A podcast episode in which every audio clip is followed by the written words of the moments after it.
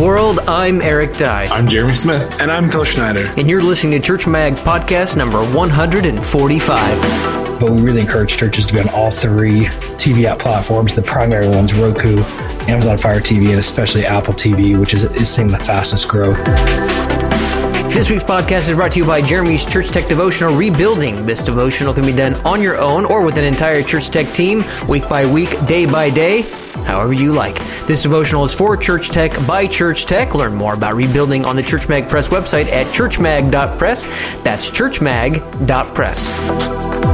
Church Tech Pro and VP of Social Media and Innovation at Dunham and Company, Neil Smith, joins the podcast this week as he sits down with Jeremy Smith for another fantastic interview for the Church Mag podcast. If you'd like to join the conversation or ask a question, use the CMagcast hashtag or email us directly at podcast at churchmag. Now, let the fun begin.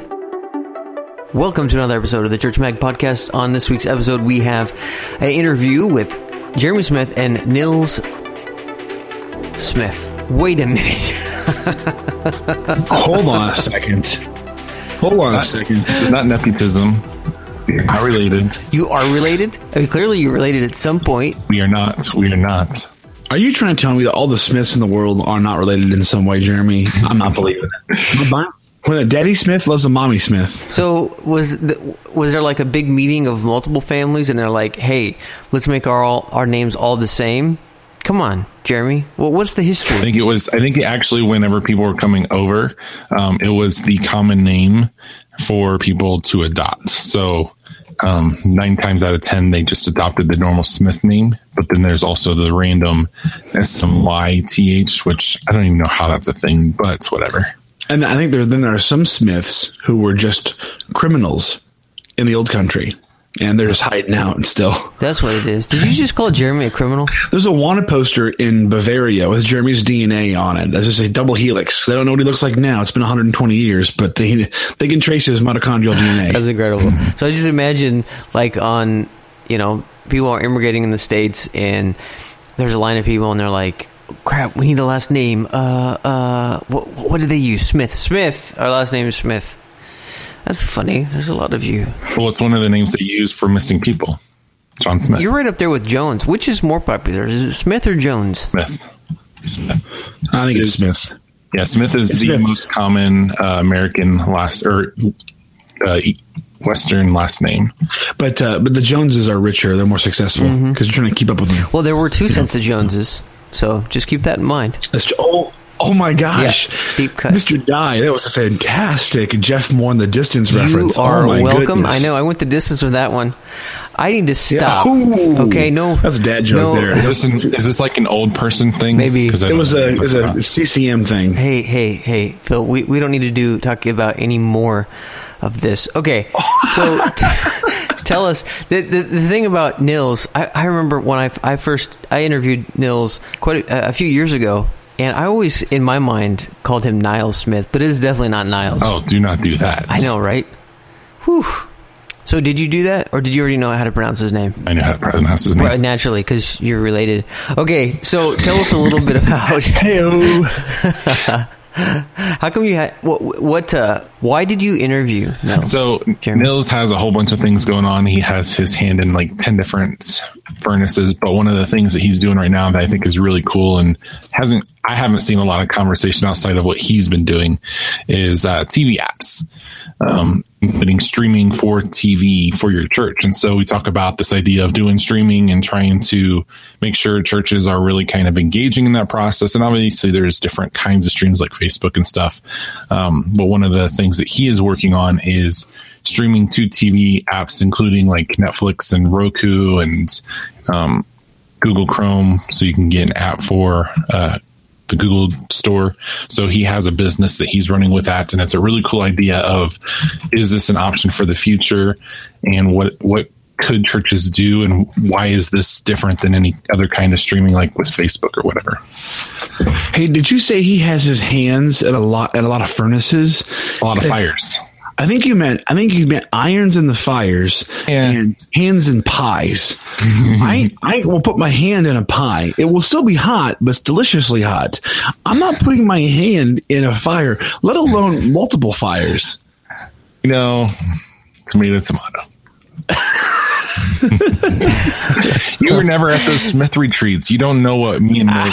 Okay. Well, they are. Well, you know what? They are. They are. They are smithing. Yeah, they're blacksmithing. That's what it is.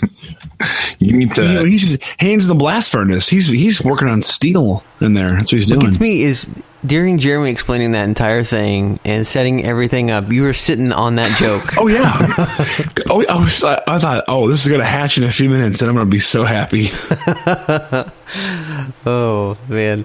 Okay, so in the interview, you guys what? You just talk about general TV apps. Yeah, well, we, we talk about all the different options as far as streaming, and then why would this, something like this work out, and uh, kind of the the general. I, don't necessarily like to sit in the moments because if you're trying to do something for your church that's in the moments, you're probably already behind, and um, just to catch up with working with your church board and budgeting and all that stuff, you're already a year behind. So this is that conversation of what's happening, developing now, so that people can have this conversation in the next year or two. Yeah, we uh we just started streaming um probably about four months ago, and it's, it's pretty it's pretty awesome because we we go- we waited we waited too long. We wanted to get into it sooner, but we've we have the quality now. We went we went went nice and bought the, a live wedge to run it with. I'll probably do a blog post on it hopefully soon, but. We no sooner started it than we had um, a service in December where it snowed and some folks couldn't come. So we had folks on the stream. We did a Christmas Eve service and some folks couldn't come. So they used the stream. And then just last Sunday, we had freezing rain, um, or we had reports of it. It really wasn't that bad, but some folks couldn't come. My wife ended up being sick. So she and my daughter were able to uh, watch the stream on our iMac in the uh, dining room. Yeah. Now, what I think is interesting, Jer- or Phil, is that I remember a few years ago you were one of the one of the churches or one of the proponents that was really pushing back and saying, "Hey, not everyone needs to stream. Not everyone needs to stream." So I find it interesting that you know over the course of time and the way things have kind of evolved and whatnot, that now you know at one point you were the church that would not stream, and now you are one that will stream. I, I don't think we ever were one that would not stream. We were just one that realized that was that could not be our focus at the time. We had other technical issues to, to deal with, and so I think the answer, I think the stance should be now, but not, but not never. You know, now but not never. You know, not, now but not. interesting you say that because in the conversation, we actually have the conversation that a lot of people are saying streaming in itself is not worth it. And so why would something like a TV app be worth it? Um, because there's a lot of people that would say as much as it's good, um, it's not amazing. And in fact, one of the issues that streaming has is that, that problem of distractibility. If you're sitting in church, you can always go to your phone, but you're still present. Whereas if you're streaming and you get distracted, you can just go to the new app or go to the kitchen or go tend to your crying baby. Right, right. I, I think the I think that the idea of uh, streaming comes down to what's the what is the intent, and if Yep. your intent is to replace going to church, well, then it's not going to work. If your intent is to supplement your absence, you know, okay, that's what it's for. Well, and, but and that being said, streaming on a TV app where it's your fixed TV in your living room makes for a completely different situation. If you think about it, oh, when you consume YouTube on your mobile device, it's a much different experience than when you are consuming video that's from Comcast or something that's on your TV, like a, a on-demand video that you've purchased. Mm-hmm. So it's more. you- You're thinking it's more. It's more engaging because you can't take it with you. It's more captivating, kind of the conversation. Because you're, conversation. 'cause you're actually watching it in a watching environment. You're not watching it on the on the go, right, Jeremy? Yeah. Yep. Yep, I agree. I have to listen to the interview. Okay, fine. Well, listen to the interview.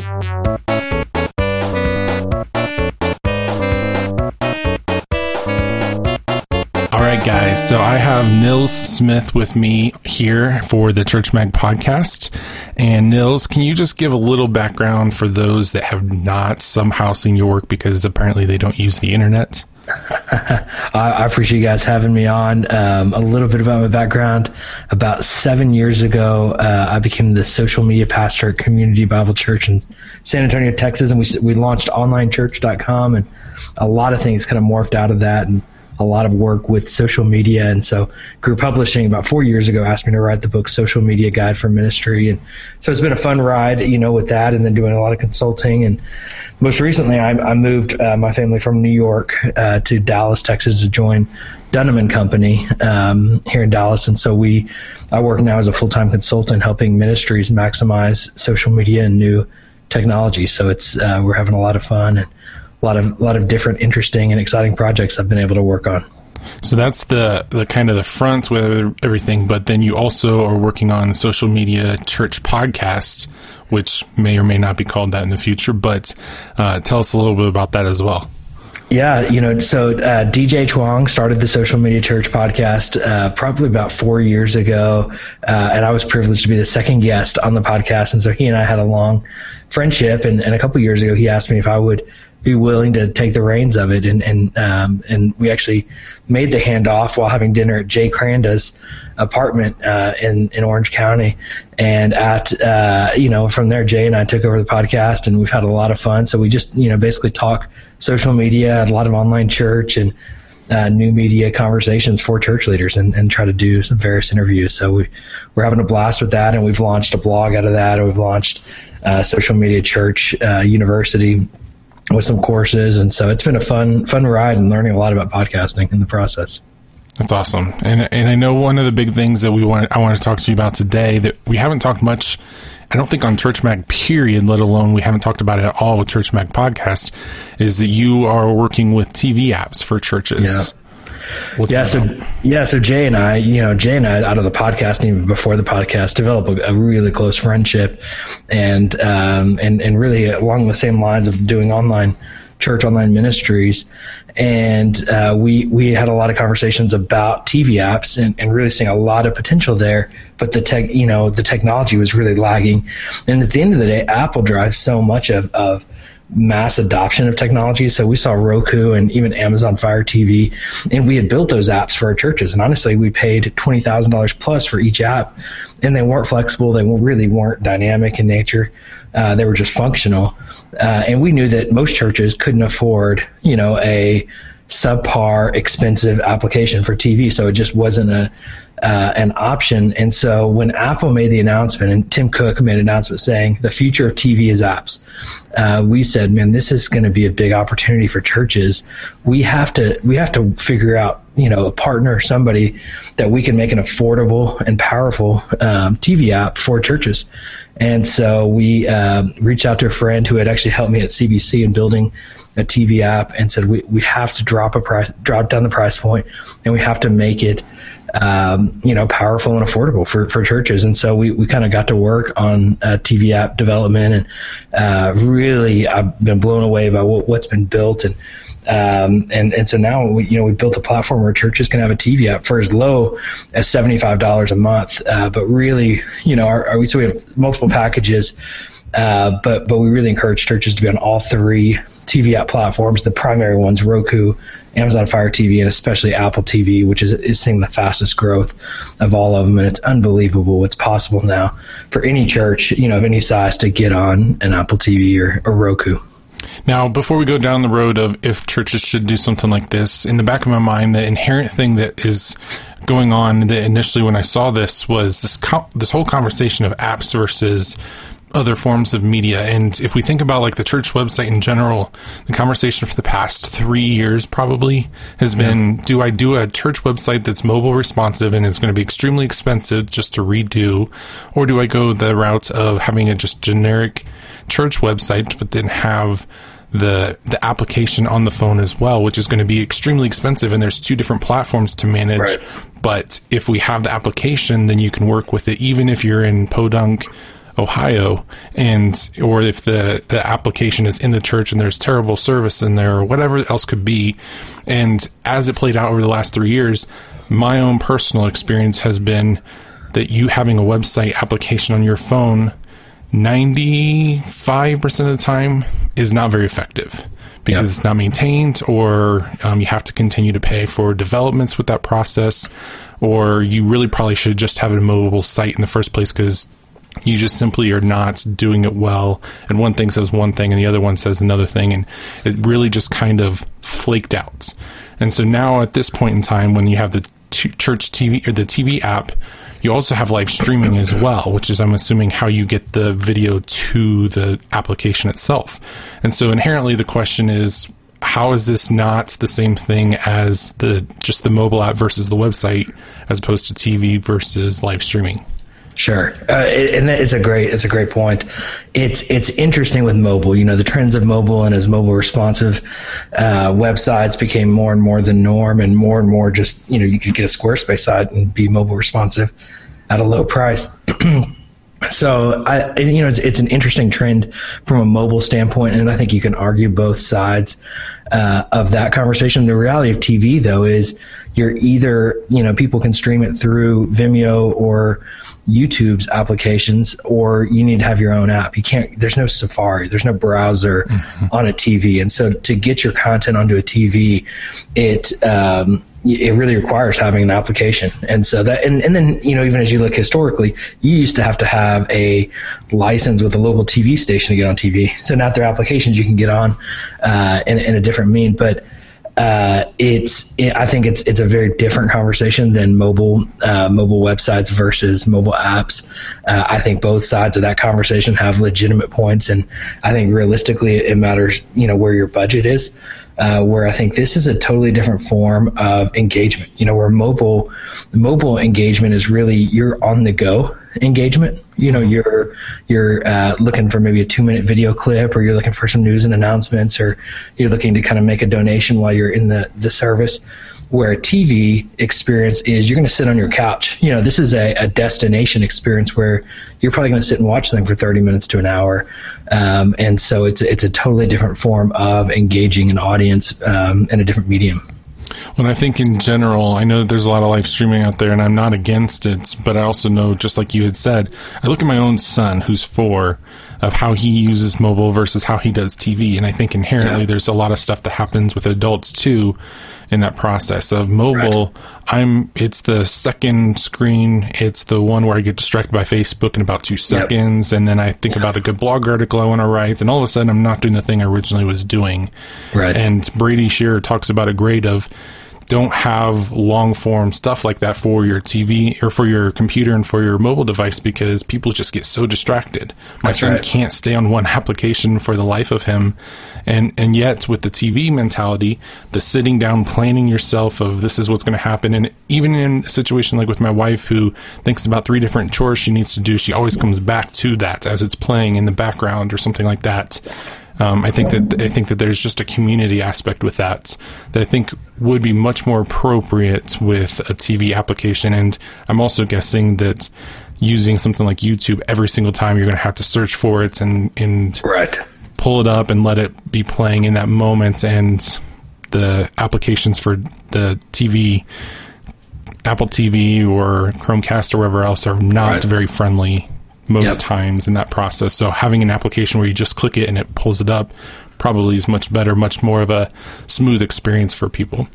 Yeah, you know, and I, and I don't want to go on a long sales pitch uh, for the technology, but one of the things that because I, Jay and I both work in churches, or, or you know, I was working in a church, so I understand that the the uh, even the complication of adding one more aspect of workflow of okay now we've got to add this video to this we've got to schedule it and do these various moving parts. Uh, one of the things we, we set up with uh, the platform is is really it just automatically taking your existing uh, workflows and integrating them into the platform. So Vimeo, for instance, is is one of our integrations where when you upload your video to Vimeo and you put it in a certain playlist or work, you know, um, you know, however you have your Vimeo channel structured, it will automatically pull into the app the application in the same way. So you don't even have to log into the application. It will automatically pull in that video. Or when you schedule another live stream, you know, we're integrated with Media Fusion or StreamMonkey and several other streaming providers that when you when you add a new live stream that's automatically integrated into the app and so you don't even have to uh, you know hopefully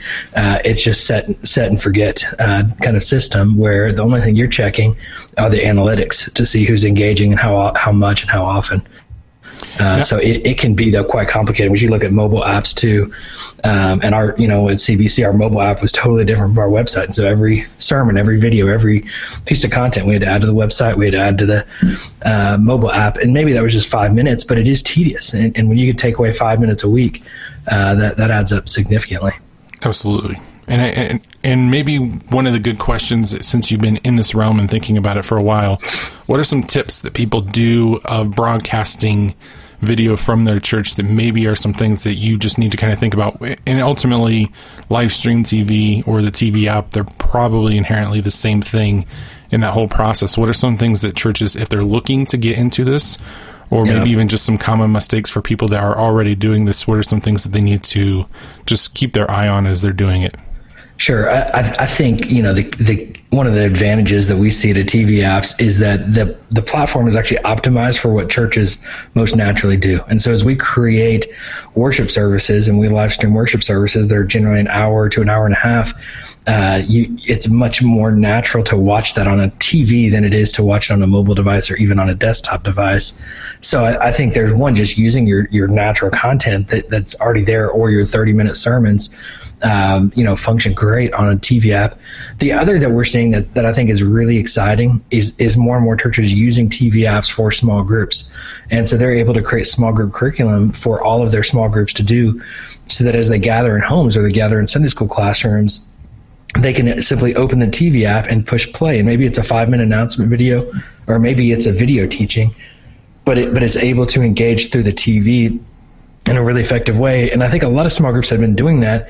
If they had a techie in the group who could who knew how to connect their computer to their TV, um, or do some of that, but now it's even easier by actually having a TV app and just clicking a couple buttons uh, into into the church app and, and opening up that play play spot. And so that I would say that's the function that we're seeing that we're most excited about, um, and other churches are seeing. And I think it's even one of those things that smaller churches are, are beginning to engage with as well. That it can be it can be complicated for a small church to record their worship services when you know the audio issues and, and uh, some some of that kind of stuff. But ca- capturing quick video for small groups uh, to be on the same page or get the same teaching uh, is is really seeming to be a, a great asset uh, to many churches.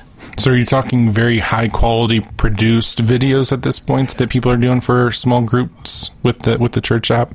No, re- really not. I mean, uh, what we're seeing is a lot of you know even even iPhone quality videos that maybe they set their iPhone on a tripod, um, and but they're but they're able to just engage in that medium that that's just a little you know having that bigger screen is a more engaging for that type of audience, and so usually they're five to fifteen minute videos uh, for those small groups. I will say that quality becomes more important as you go to a TV.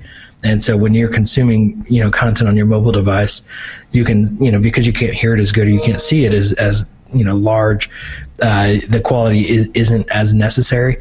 Um, right now, you know, the, the TV, you can see it all and you can hear it better. So I think quality is more important. What we're seeing though is that people are steadily improving in quality, but they're just getting content up there and, and they're getting to know the platform and figuring out how to use it because it's such a new technology and a new medium for them to use. They're not sure how to use it uh, and what all they can do. So I think the natural first step for people is to put their video sermons on there uh, and then start live streaming. But I, would say the next step, uh, and maybe the first step for many, is starting to put some small group curriculum that you make internally, even if you're just recording with a with a mobile phone. So this is in some ways a culture shift if they decide to go with something like this of instead of just inviting people to get into the service, it's a complete shift of trying to engage the church in a multitude of different ways and so kind of going all in in video. That's right. That's right. Yeah, yeah. And, and the other thing I would say, at least in this process, is as you had said, the quality of it is you look at a TV screen, and this is just something I inherently do, and I don't know if you have any tips like this. Um, having done video production for a little bit, um, just watch a show and see how many times they do a jump cut. And it's mm-hmm. amazing how just a super Hollywood produced movie or TV show just constantly jumps mm. in how they produce it. And then you try to introduce, after how many years of TV that's been in America, you try to introduce a single viewpoint live stream of the worship service and say, okay, that's good enough for our church. um, you are producing content, you are doing exactly what you said, but then when you start to look at that quality aspect of things, that's just one single vantage point that kind of plays out. And it's amazing how I would do a, just a two camera jump cut and how much more that takes. Um, yep time for the person to just really focus on that. And, and, that's just video in general. And then just be able to have that video switcher and, and whatever else you would like to do with that. Yeah. You know, we, and we're, we're constantly pointing people to, you know, mutual friends of, of ours, uh, Brady Shearer and uh, Sean Cannell, who, who put out so many great tips and tricks around video. And, and the reality is, you know, with cameras like the Mevo that just came out or, uh, you know the, the new iPhone and, and, Samsung, you know the cameras on there is unbelievable are unbelievable. Yeah. And if you just you know you simply hook, hook in a, a, wired lavalier mic and make sure you're using you know natural light well, you can you can get some pretty high quality video without spending a lot of money. But a lot of it is in how you execute it, uh, not necessarily the the hardware that you have and that can come with time. So, yep. it, as you as I kind of indicated, the idea of making this a culture is something that just you slowly transition into that process. It's not something you have to have a whole budget filled out for all of 2017 to get into that process. It's a here's a strategy for 2017, and if this works, then we can justify an even bigger budget and maybe an even bigger budget after that of actually being successful with that process. That's right. I love it, man. Thanks for joining us for this. Uh, for people that want to try to catch you online, just to see what all you're kind of putting out there for the internet, where would where would be one place that they definitely need to connect with you? Yeah, if you just go to nilssmith.com, N-I-L-S smith.com, uh, and that's where my blog lives and links to all my social networks. Awesome, man. Thanks for being on here with us. Thanks, man. Send us an email, subscribe, and search for previous episodes of the Church Mag podcast by visiting Church Mag. You find a link on the main menu. Go to churchm.ag. That's Church Mag, churchm.ag. And while you're hanging out on Church Mag, send us a message and subscribe to the Church Mag podcast so you can receive an early release of the show every Friday. Until next week. No, rat a tat. Rat a tat. Yeah, the, the, the quick fire, you know, joking and stuff. You got it. You got it. you did not get it. Sorry. So we figured, we figured out we figured out which one of you two can make actual uh, can make sem- semi-authentic uh, childhood gun sounds. That was my life. So was let's better. not even question that. Was that dud? It was. It was. It was. landed in the sand. Bunch of no. bunch of commies in the trench going hit the deck, and then nothing blows up at all. The Church Mag podcast is proudly hosted on Buzzsprout.com.